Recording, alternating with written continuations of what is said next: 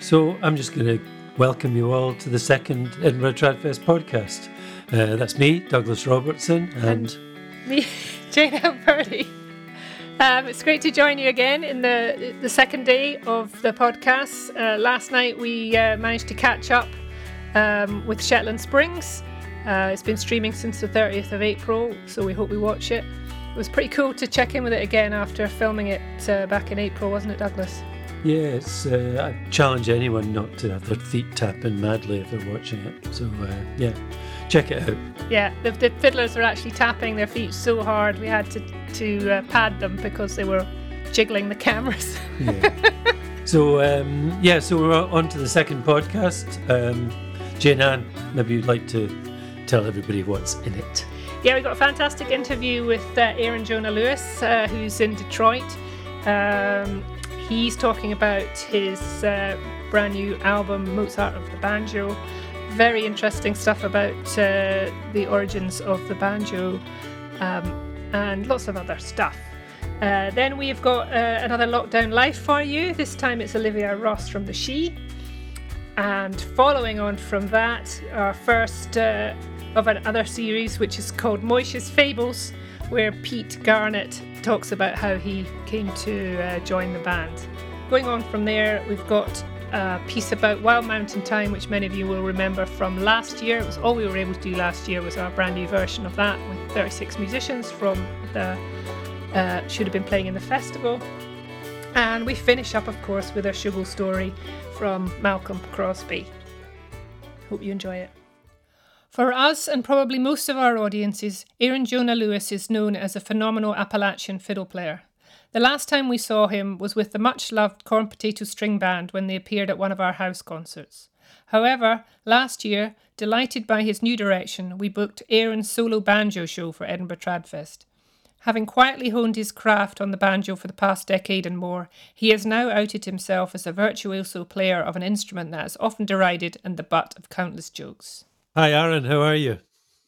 I'm doing great, Douglas. How are you? Pretty good. Pretty good. So, are you in Detroit just now? Yeah, yeah. I'm in Detroit. Um, I'm in. Uh, I'm in self isolation. Although just before we started this recording session, I got my my uh, get out of jail free card because, well, it's a long story, but but the person it was basically a false alarm. The person I was in ah. contact with got a, a positive test result, which was followed by two negative test results. And basically, with all the details, it was determined that I'm not a, at risk of infecting anyone, or, or um, I also have a negative test result. So, um, but anyway, it's it's not too different from uh, from normal, just a different location, and uh, I got all my you know my instruments and books and everything. So internet still capable of participating in things. yeah. That's good. What's the situation like generally in Detroit with COVID? Is are you under any restrictions or anything like that?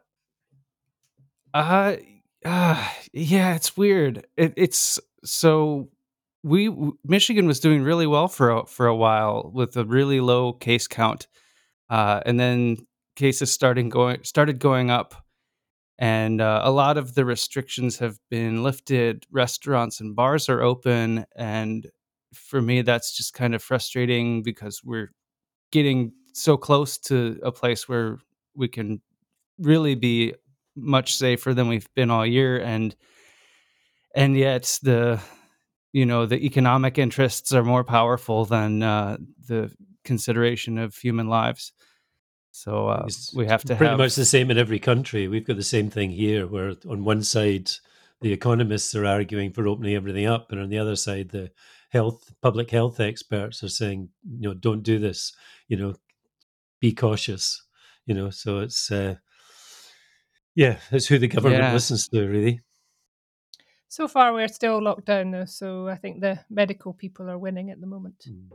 That's good. Yeah, it's I mean, I think the the quickness and and uh, fullness that uh, a country is capable of responding and and you know participating and cooperating uh, is directly related to how how well they can contain the the case numbers and and you know casualties. So that's it's not Yeah. fun or easy, but uh, I think it's good um, to be safe. Sure. So um, we were going to chat chat to you among other things about your um, Mozart of the Banjo project. You want to tell us a little bit about that and how it came about? Yeah, so I, I've been playing banjo for 20 years, and uh, only, I guess, well, no, maybe it was it was as recent as as long ago as 2006. I think was when I was first exposed to classic banjo um, through Curly Miller and Carol Ann Rose, who I met at Clifftop, and they um, uh, Carol Ann came up to me and and Ben, who Ben Belcher, you remember from Corn Potato String Band and the Hot Seats. Um, she she said, "I heard you play the Russian rag," and we said, "Yeah, yeah, we do." And she said, "Well, so do we." And you know, that's that's special because very few people play that piece. It's it's kind of unusual and it's technical and it's weird. So she said, "You have to come over and play it with us." So we went over there and uh, we had a great time. We played the tune, and then of course we played it again and again. and uh, and Curly was playing banjo in this style that I hadn't seen before. He's playing an open back banjo with nylon strings, and he wasn't wearing finger picks. He was playing finger picking style. Ah, And I was like, "Why are you why are you doing it that way? It's it's not as loud or as fast as bluegrass banjo, which is what I was more used to." And he mm. said, "Oh, it's an older style. You'll you'll see when you get a little older. It's it's way more interesting."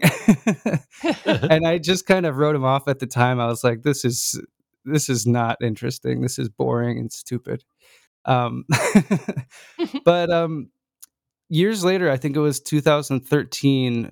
Uh, uh, Curly had passed away, and his his partner Carol Ann was assembling a, a crew of people to finish the recording project that they had started while he was alive. And they asked me to come in and play fiddle um, on some of the pieces that he was going to play fiddle on. And I met Greg Adams, who was playing banjo in Curly's place. And Greg is this incredible player who also has this vast encyclopedic knowledge. He's an archivist at the Smithsonian and he's you know, he's not technically a professor, but he could be. I mean, he's just really well spoken, really knowledgeable, and super enthusiastic and friendly. And he just converted me without even trying. I was I was just like, "Tell me more about this classic banjo stuff." And he's like, "Oh, well," so, you know, just just opened the doors. And uh, he really encouraged me. Um, when I got home, I wanted to play the piece that I had learned to play on the fiddle. I wanted to learn to play it on the banjo. So I started Oh, teaching myself to do it. And man, it's it's technical. It's it's hard. It's it's way more interesting than bluegrass. It just as a listener, maybe not as exciting like uh, in a kind it's not like in a race car kind of way it's it's just more like um more intricate and uh yeah it's more sophisticated i guess i hate to say like it's not better than bluegrass it's just different but yeah. and a lot of bluegrass is very sophisticated anyways um Yeah.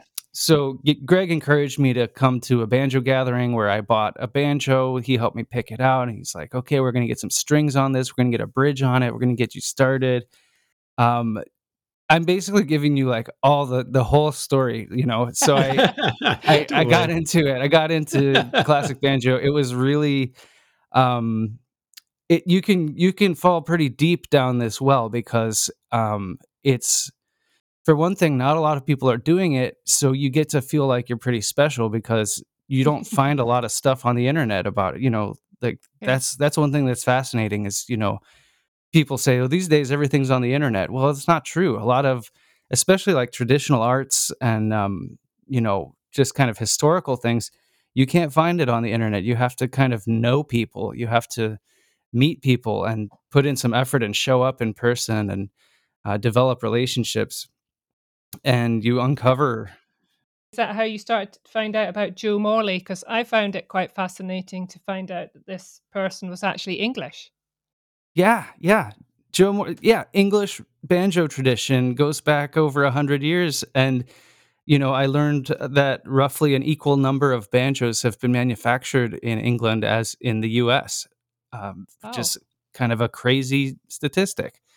Um, but yeah, as I got into it, I learned that Joe Morley was kind of like widely accepted as probably the greatest composer that everyone just loved the best. He wrote the most banjo friendly pieces that are just really exciting to play and fun to listen to. And most of them are like pretty approachable.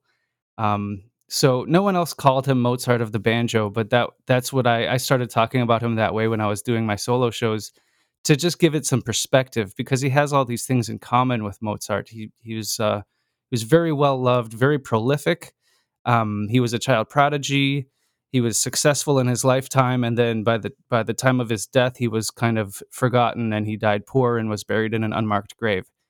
And oh. unlike Mozart, unlike Mozart, he's uh, not too well remembered anymore. So I, I think you know why not uh, you know do something about that. And uh, the the name for the album came from uh, my friend Larry Nager in Hawaii. I was out there doing a festival a few years ago, talking about this project, and you know, Larry and his wife Marsha were just so friendly, and they kind of took me in, and they were like, "This banjo stuff is so exciting and so unusual," and like.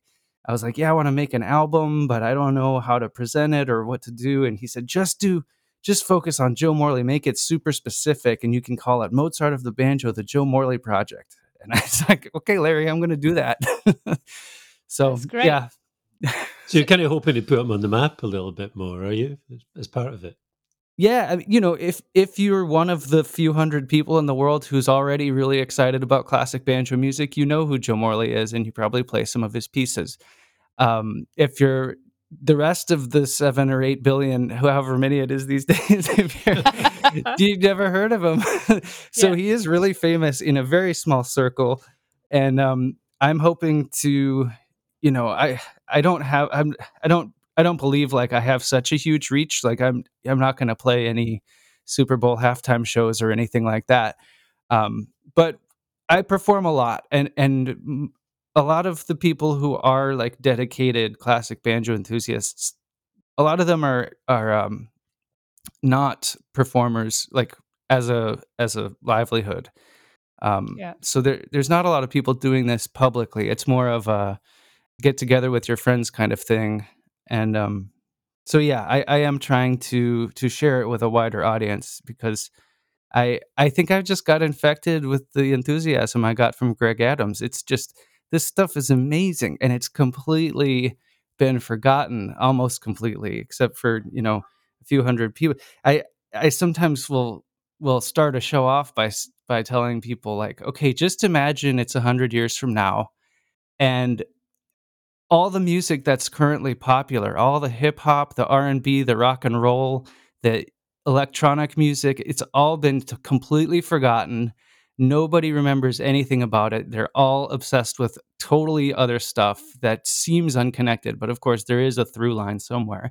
Yeah. And then there's just a few hundred people in the world who get together, you know, once or twice a year to kind of uh, play through some Beyonce or, you know, talk about talk about how great these things were. I, you know what I thought was also pretty interesting. So you know we've kind of heard about how you found out about Joe, but what's also interesting is how Joe came to find out about banjo music, how the banjo music came to be in England for him to know about. Can you tell us a little bit about that? So, so how he himself got got a banjo, or how how the banjo came to England? How the banjo because, came to England, I think. Yeah.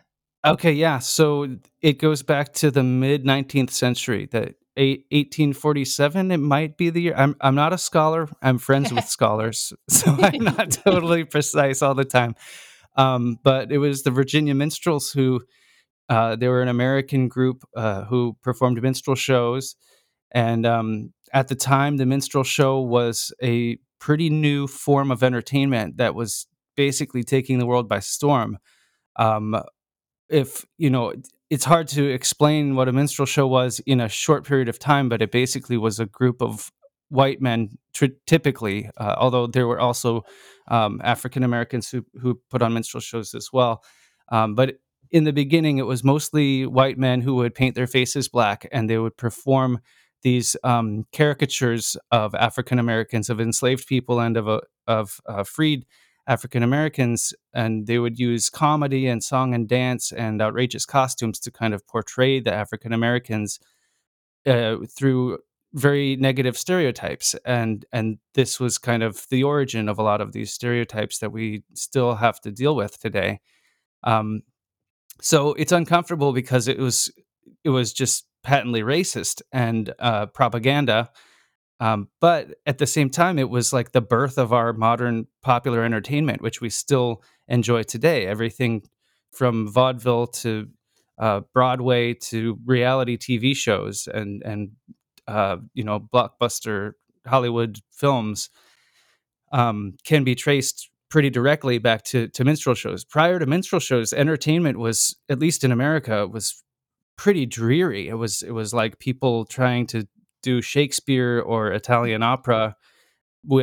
without you know good actors or musicians. you know, and it was Yeah, just yeah, yeah. really sad. Um, so minstrel shows really rocked the the world, um, and they were America's first cultural export. And they went to England, and you know they visited the royal court, and they um, they thought they'd stay for a few weeks, but they were held for months because it was such a hit. Um, Yeah, you know, amazing.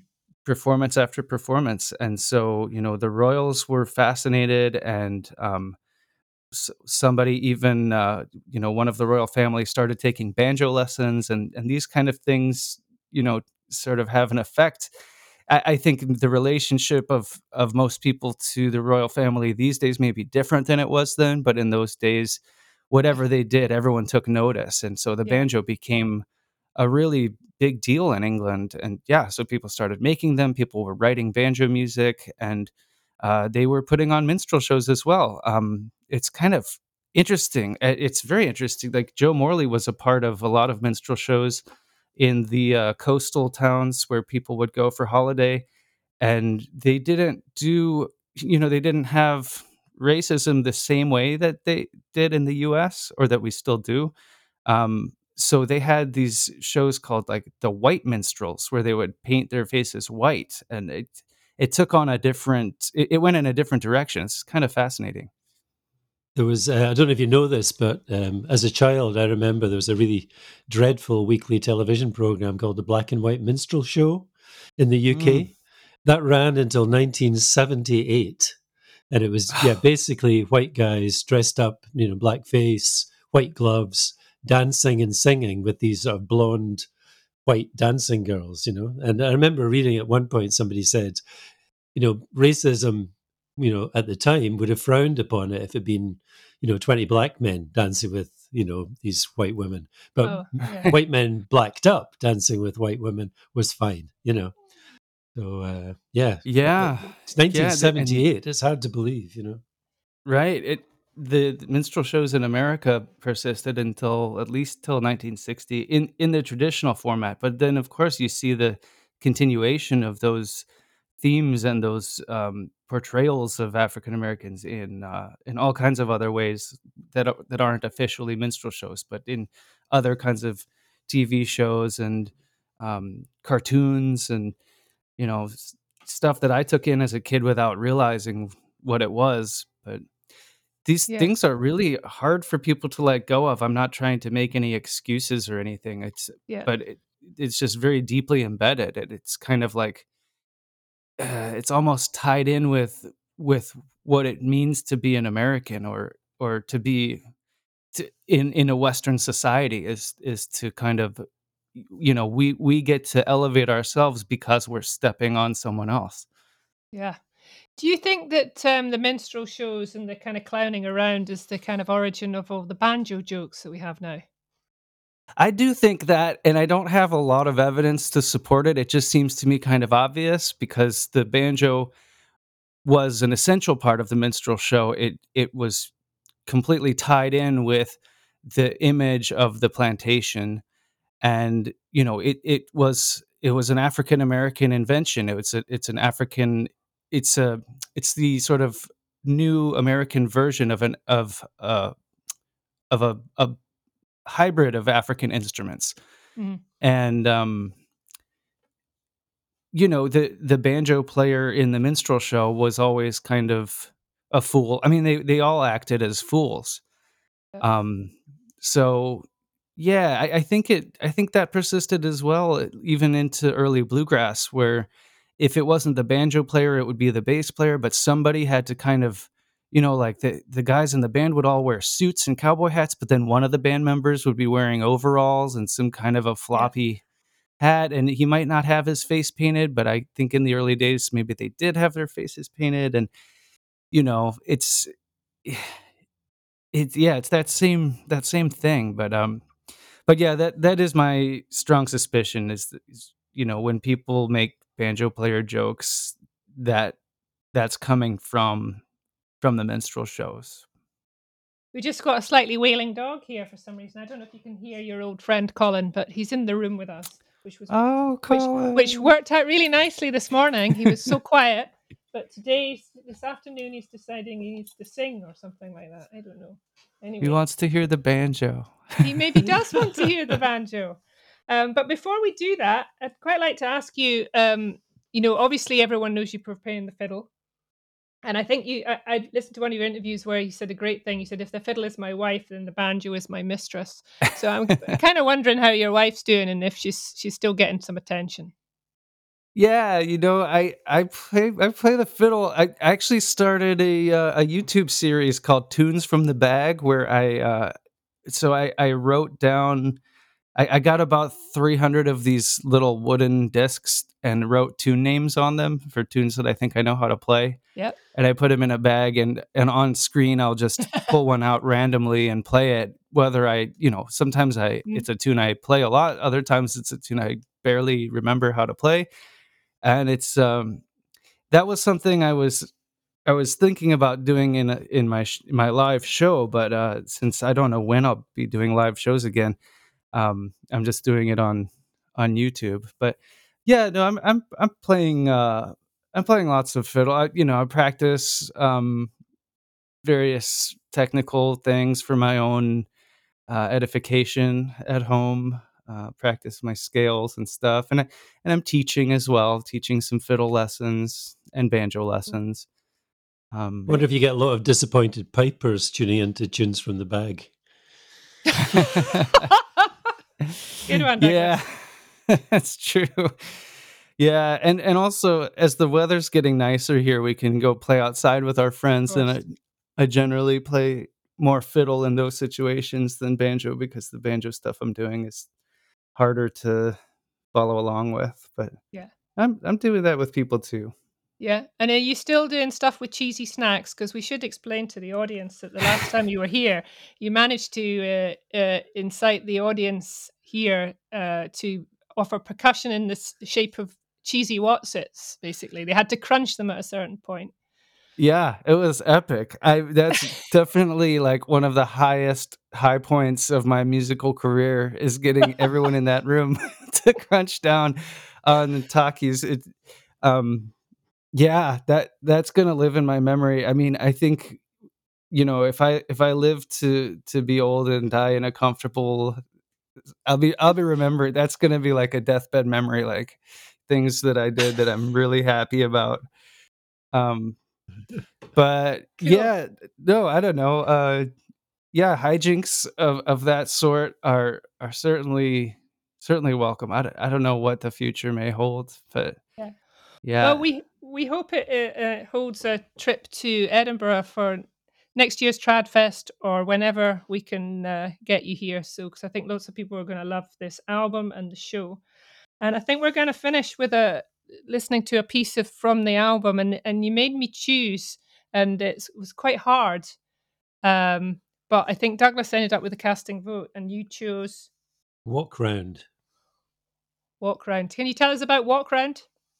Yeah, that's a that's a really cool piece. That's probably what I would have chose too because it's um okay. So a few things about that piece. Walk around was uh was a, a typically a um one of the opening acts of a minstrel show when the characters would would kind of parade around and and walk in a sort of exaggerated way um Mhm. and to sort of introduce themselves um, it's also interesting because that piece was uh, was not published until after Joe Morley's death. I think it Oh. was published in 1992 or sometime in the 90s by the American Banjo Fraternity, which is uh, a great organization. I mean, it's a very small group, but you know, I I think of it as like Hogwarts for the banjo. It's it's it's like they're they're they're hidden in plain sight, and like once you get in there, there's all this secret knowledge that they just want to share. They just want to share it with you, and they're amazing people. I'm so lucky to have met these people. Um, uh, the other thing about that piece is that it didn't have a piano part. Most of the time, these uh, these pieces are published with a second banjo part and or a piano accompaniment, and this one just had the lead part. So I had to write a piano part myself, which uh, Great. phew, yeah.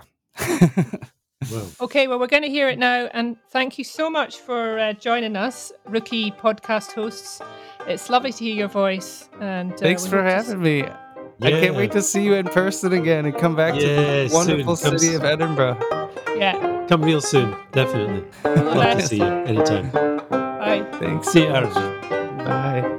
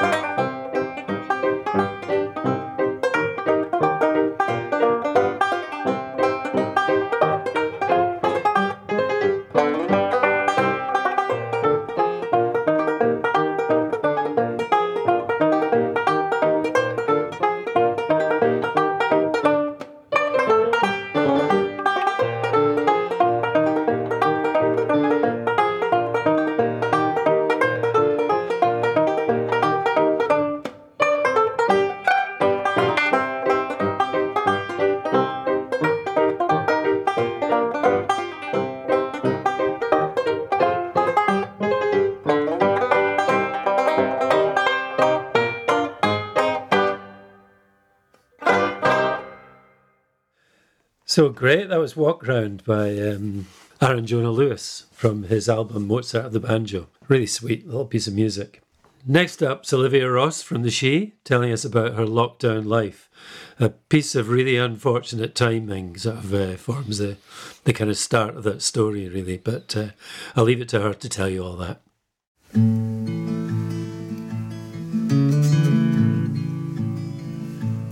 every day. Hi, I'm Olivia Ross and I sing and play fiddle and viola with the Shee. Lockdown has really been a tale of two halves for me. Apart from the four and a half years or so I spent in Newcastle on the folk degree, which was almost 20 years ago now, and I can hardly believe that. I have worked as a string instructor since 1994 for the Highland Instrumental Service. Uh, I took the decision in January 2020 to leave and go self employed, and I would teach from home, and this would make it much easier when touring or recording.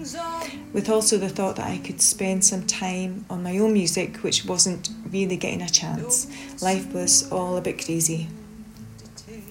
But one week before my end work date, uh, we went into lockdown, and never in a million years did I think I'd hand in my notice to go self employed and a global pandemic would hit.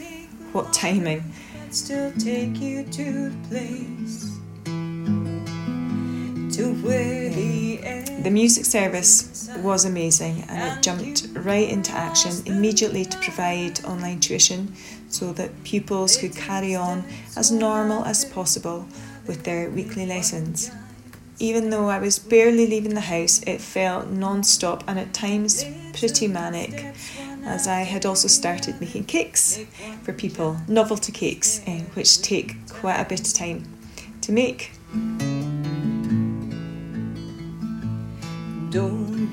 So, since October 2020, life has changed quite a bit. I'm making even more cakes and teaching privately, although still over Zoom but hopefully that will change uh, very soon. This has also allowed me some time to find to play and write a bit for myself, and also to spend time looking at an amazing ballad tradition again. It seems crazy to say, but I never really discovered ballads until I went to Newcastle and c- completely fell in love with them and singing them. But working full time takes over, so I'm loving. Um, delving back into these songs again now that I have a bit more time. I can't wait to get back playing with the girls. It feels a long time now since we've played and even seen each other properly. It's been too long. I had a Saturday free in the house myself in January, um, just past. So I sat down thinking I was going to write a song about something completely different, and then I remembered something I'd written down uh, three or so years ago. I was going through treatment for cancer, and during one of my chemo sessions, I bumped into Mary Robertson. And if you're a Breabach fan, she's Ewan's mum, and she truly is a remarkable woman. Um, she was volunteering at the Macmillan Suite, where I went each three weeks for treatment. I had known Mary for a long time. She was actually a head teacher of one of the schools that I had taught in. Anyway, we were just blethering one day, and she told me little steps. That's what you have to take, little steps, one at a time. And as I remembered what she had said to me, it seemed to fit fit in really well with this past year, the pandemic and the lockdown, and struggling with not seeing family and friends, and really missing that human contact with them. So this song came out. So this little steps, and um, we hope to see you so soon and get back to live playing. I can't wait. So um, that's it. Thank you and take care, and we'll see you soon. Carry on. You don't need to be the fastest to finish the race. Little steps may take longer, but still take you to a place to where the end is in sight and you cross the line. Little steps, one after the other, make one giant step with time.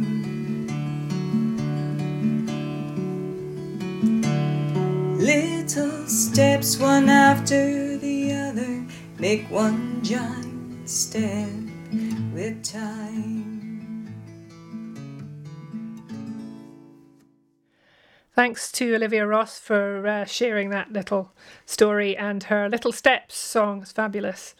Uh, we're moving on now with the first of another series that we're doing called Moishe's Fables, which features one of our absolute favourite bands, Moishe's Bagel, telling us how they came to join the band. And first up is Pete Garnett, the accordion player.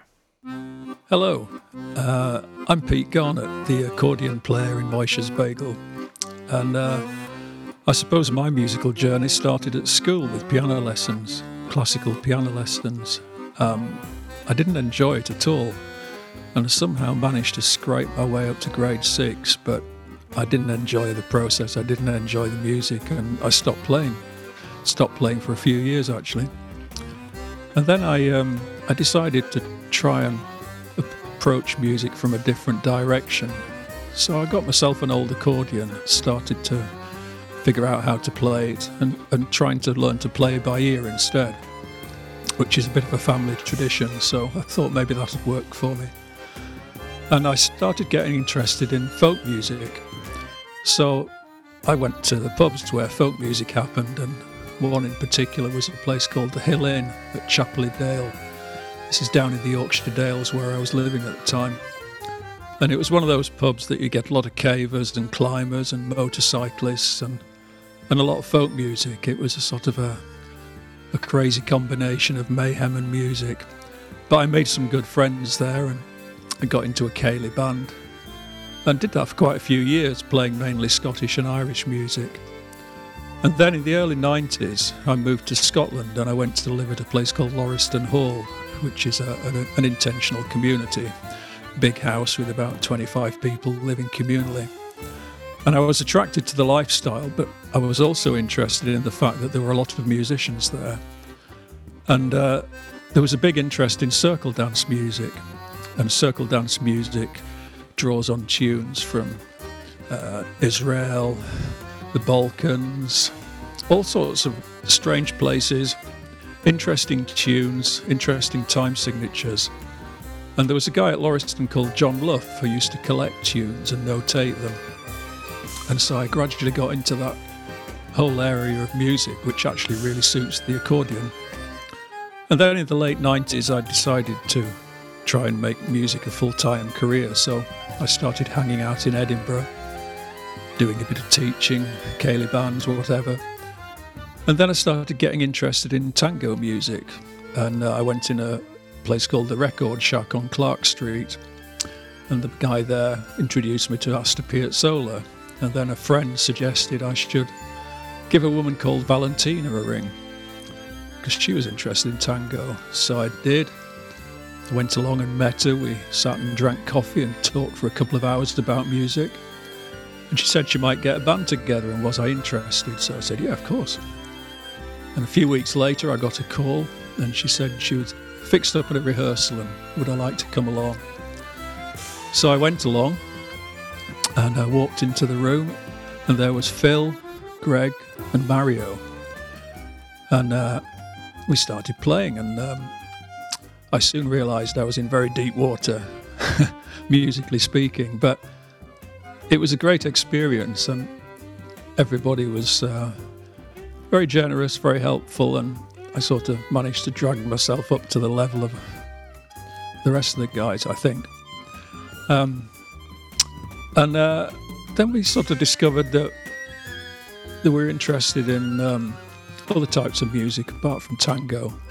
And so I brought along a few of the tunes I'd learnt at Lauriston, and we started playing those. And then uh, eventually that developed into the bagels.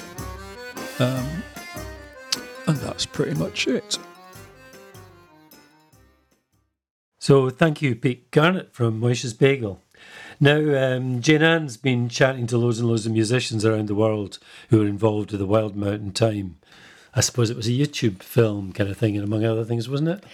Yeah, it was. Um, you know, Wild Douglas has been out back in April. I was uh, talking to some of the people that were involved in the making of our totally viral video recording of uh, the classic Scottish, maybe Irish folk song Wild Mountain Thyme.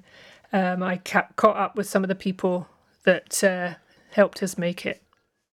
In March last year, we had everything ready for Edinburgh Trad Fest. We had all our bands booked in, we had tickets on sale.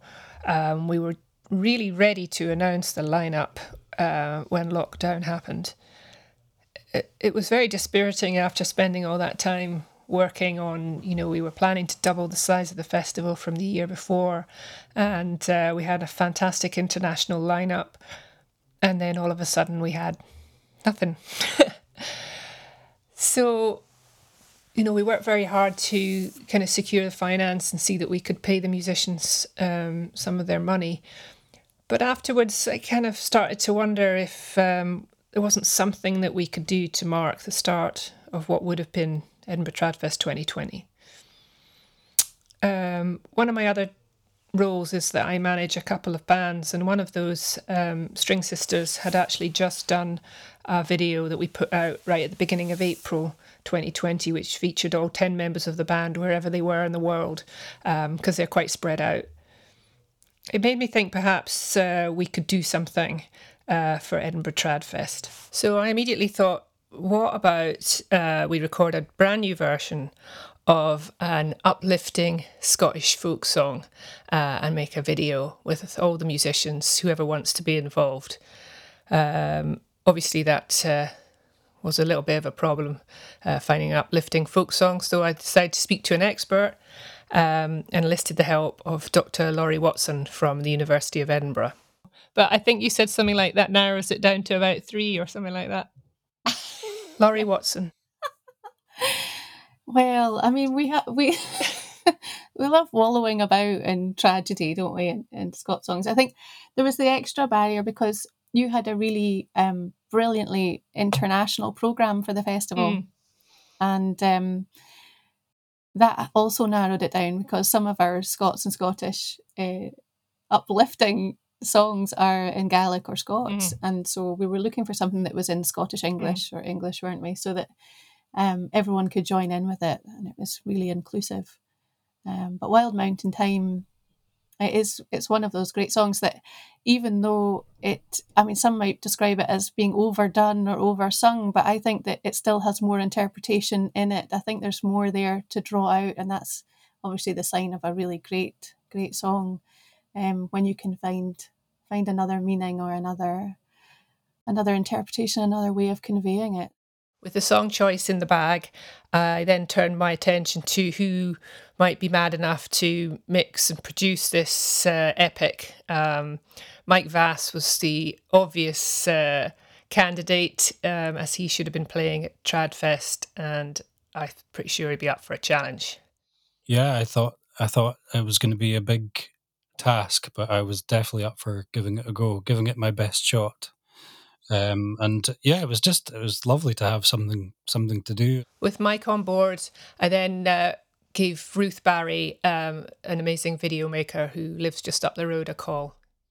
I remember, yes, that we were. I think I was surprised to be being offered any work during lockdown. It was kind of a, a delight, and I also love a good puzzle. So the idea of editing all these different. Uh, musicians together. The next step was to contact uh, all the musicians and see how many of them were up for such a crazy challenge. Um, they would need to record their own parts, um, and Mike sent them out some guidelines. And once they had done that, they would need to video themselves, which is also a bit of a challenge. Uh, but one thing I was quite clear on that um, I'd seen a few lockdown videos already at that stage, and they all had this very kind of closed in uh, interior feeling. And uh, since the weather was so amazingly gorgeous uh, last April, a um, bit like it is, has been this April, but warmer, I asked if everyone, if they could uh, shoot themselves uh, outside. We were absolutely delighted when 36 of the musicians said that they were up for it um, and they would uh, try try to record their own stuff. Um, for many of them, I think it was the first time they'd actually had to do that. It's pretty commonplace a year later for people to be recording in their own houses, but for some it was uh, a bit of a challenge. Eliza Carthy. I think it was the first lockdown recording yeah. that I did. Um, it wasn't in a particularly friendly key for me. I'm quite a low voiced lady. So I was like, I hope they don't mind me singing a harmony in the second line because I, I can't sing this. But um, yeah, I found a way around it. It's always been one of my favorite songs. We were big pals with the McPeakes when I was a kid. So, um, and it's uh, the Whitby Folk Festival, of which I am one of the patrons, um, always finishes with Wild Mountain Thyme oh, wow. as well. So didn't know that. I have I have very wonderful memories of singing that with the McPeakes and with the Watersons over the years. It's it's a classic, isn't it? Yeah. Um, it's just a real a real kind of feel good sing along, and Scottish, maybe Irish, maybe Scottish. Yeah. we ended up with eleven singers, twelve fiddlers. Um, and I think that Mike Vass ended up getting 72 tracks to work with. It was so exciting having those things start pouring into my inbox and starting to line them up in the in the session on the computer and just kind of hearing the track t- take shape as as people's voices were added and instruments. Yeah, it was really fun. It was a huge challenge for Mike and for Ruth, um, but they both have really fond memories of uh, working on the project. Oh, I quite enjoyed it, I think. Uh, but it was interesting, I think, the, getting the different kind of formats. Some people had filmed with their phones up and down, so it sort of took on this kind of patchwork quality and, and different patterns started to emerge. There was one musician who didn't have uh, they, they just popped in somewhere in the track um, they were miming it um, there was no clap to say where it began and somebody was making toast loudly in the background as well. Wandering through. I tried to rope my youngest my daughter into um, into filming for me into being I've had some I've had some hilarious experiences with trying to get my kids involved in in lockdown stuff. I don't know how the Rosbys do it. Their kids are all just yeah, let's go for it, you know. but um but yeah, mine she was like, yeah, okay. Okay, I'll do that. I'll hold the camera. And then in about 20 seconds she got bored, started doing cartwheels, so I had to do it um yeah, I had to do it selfie style, you know. Let's grow go go gadget arms kind of thing. Particularly people like Eliza who filmed outside, that was lovely. And the colour of the broom and the green and the blues. And it was just that feeling of of spring kind of bursting into all the shots. And then you went out, Jane Ann, and you took footage on Arthur's seat. And yeah. I went down the street and got the blossom. And it, it began to have this really colourful, kind of hyper real quality. Um, yeah, I was surprised at how it all came together. And yeah, it was just a lovely moment. Once we had the finished video in our hands, we prepared to uh, unleash it on the uh, unsuspecting public. Here's Christina Weber, who does our social media. We launched it as a premiere, a video premiere, which is always, I think, a bit more exciting in terms of online um, video publication because you kind of know it's coming and there's a you know there's a countdown element and um it makes it more of an event and i think that's something that is difficult with online programming and, and with online activity is to make things like this that are done through screens um, to make them feel like an occasion as opposed to just part of your screen based activity, which is kind of all encompassing at the moment. I'm pretty sure I remember correctly that it was a premiere, and that was something that gave online audiences something to look forward to. And obviously, as you said, the date was very was very important, and and it was kind of in place of an event that was supposed to happen. So it was good, I think, to continue that sense of occasion in some form. For want of a better expression, uh, Wild Mountain Thyme went viral I don't think I anticipated personally how immediately popular it was going to be, how immediately um, kind of jumped upon it was. Like it, it was um, really lovely. I remember just seeing like comments literally pouring in, you know, notifications just like pouring in, and yeah, I think that says a lot about the the need at that time to connect digitally. Here's Mike Vass. Yeah, I was keeping I was keeping an eye on it as soon as you launched it, and it was amazing to see. Um, it, it, was sort of racking up tens of thousands of views in the first day or two, wasn't it? And then into the hundreds of thousands, which is astonishing, really. Um, I think every, everybody, the everyone at home was needing something like that. You know, something they could, something they knew, something they could sing along to, and it was just um, your idea of having people record their videos outside. You know, so we got a bit of light and air and sunshine on the video, and I yeah. think that that was yeah. really really appealing. Christina Weber. I think the song choice was absolutely key. Obviously, that wasn't me, so I'm not taking credit for that. Um, but I think, as well as being very traditionally kind of Celtic is is that the right word? But uh, like having the sense of age and kind of tradition, ancestry somehow in that song really appealed to a lot of people. And, you know, there were instantly comments coming in from America, Canada, from all across the globe um, of people wanting to discuss their real, as you said, emotional responses to that music. Eliza Carthy. In amongst all the loneliness and isolation, it was wonderful to imagine that this was going to be a big, a big crowd of people, Yeah. and then to watch, and then to watch the video itself was, was very, very emotional. I've actually just watched the video again for the first time in several months, and it's still incredibly powerful and emotional thing to watch. I'd really like to thank the incredible community of musicians who uh, stepped up to the challenge. Obviously, to Mike, to Ruth, um, who put in huge amounts of work getting it together, to Christina, who put it out there on social media. Um, and yeah, it was it was fabulous, and it really, really filled the gap. I think we're going to hear it again now. Hope you enjoy it. Oh,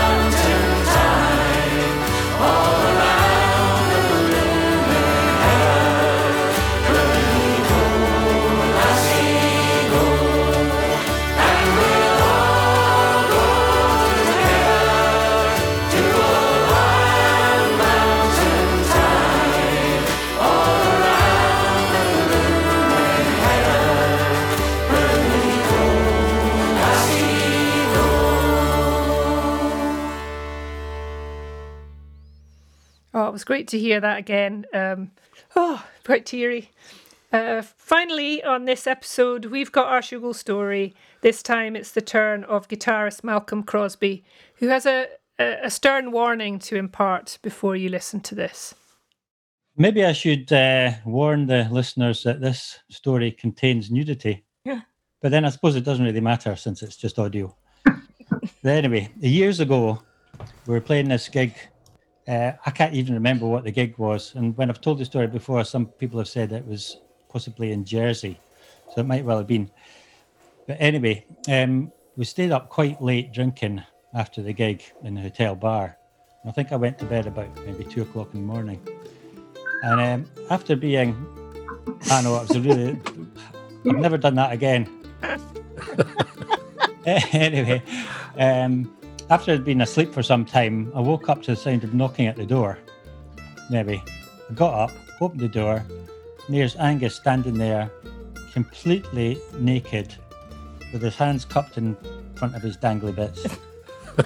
and, and he said, Marky, I think you could lend me a towel. So the bathroom door was just on my left hand side in a typical hotel room sort of fashion. So I opened the door, grabbed the towel, handed it to Angus, shut the door, went back to sleep.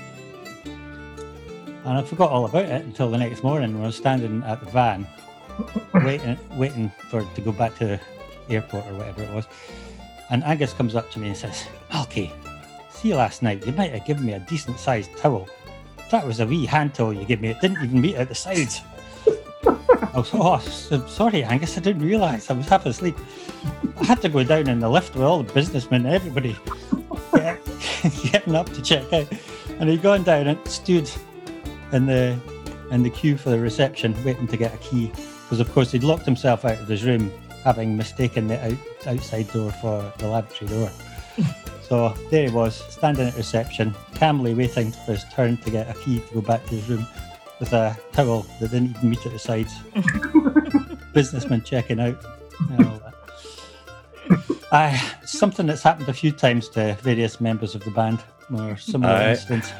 Yeah. Anyway, that was the end of that story.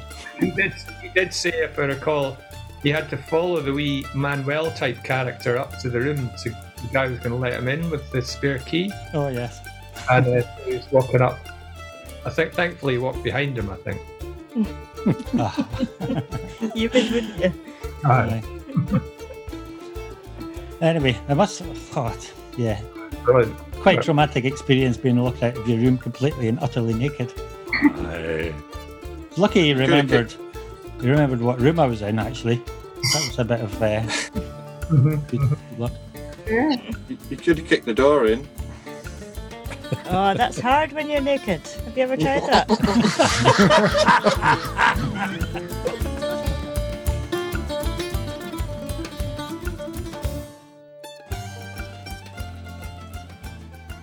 Thank you, Malcolm Crosbie. I sympathise so much with Angus. I've had that experience that he had on two separate occasions, once in uh, Ireland another time in Glasgow. A horrible feeling when the door shuts behind you and you're standing there naked in the hallway. So, um, yeah, but um, we're going to wind this up now. Just really need to thank the various people who contributed to this podcast Aaron Jonah Lewis, Olivia Ross, Pete Garnett, and Malcolm Crosbie, of course, we just heard. And all the people that spoke to me about Wild Mountain Thyme Laurie Watson, Mike Vass, Ruth Barry, Christina Webber, and Eliza Carthy. Thank you very much. We hope you'll join us tomorrow, where we will feature Elizabeth Russo, Transylvanian singer, and the Canaris Quintet's Day in the Life. Bye bye. See you tomorrow. Edinburgh Tradfest podcast is produced and presented by Douglas Robertson and Jane Ann Purdy, with the help of our hugely capable engineer, Dave Kay. The theme tune, Silence of the Trams, is by Angus R. Grant, performed and arranged by Shooglenifty. Information on all our guests and the music played is listed on our website, edinburghtradfest.com. Huge thanks to our funders, Creative Scotland and The William Grant Foundation, makers of Glenfiddich and other wonderful things. Please rate, review, and subscribe to Edinburgh Tradfest podcast wherever you get your podcasts. Apparently, that helps other people find it. Thanks very much.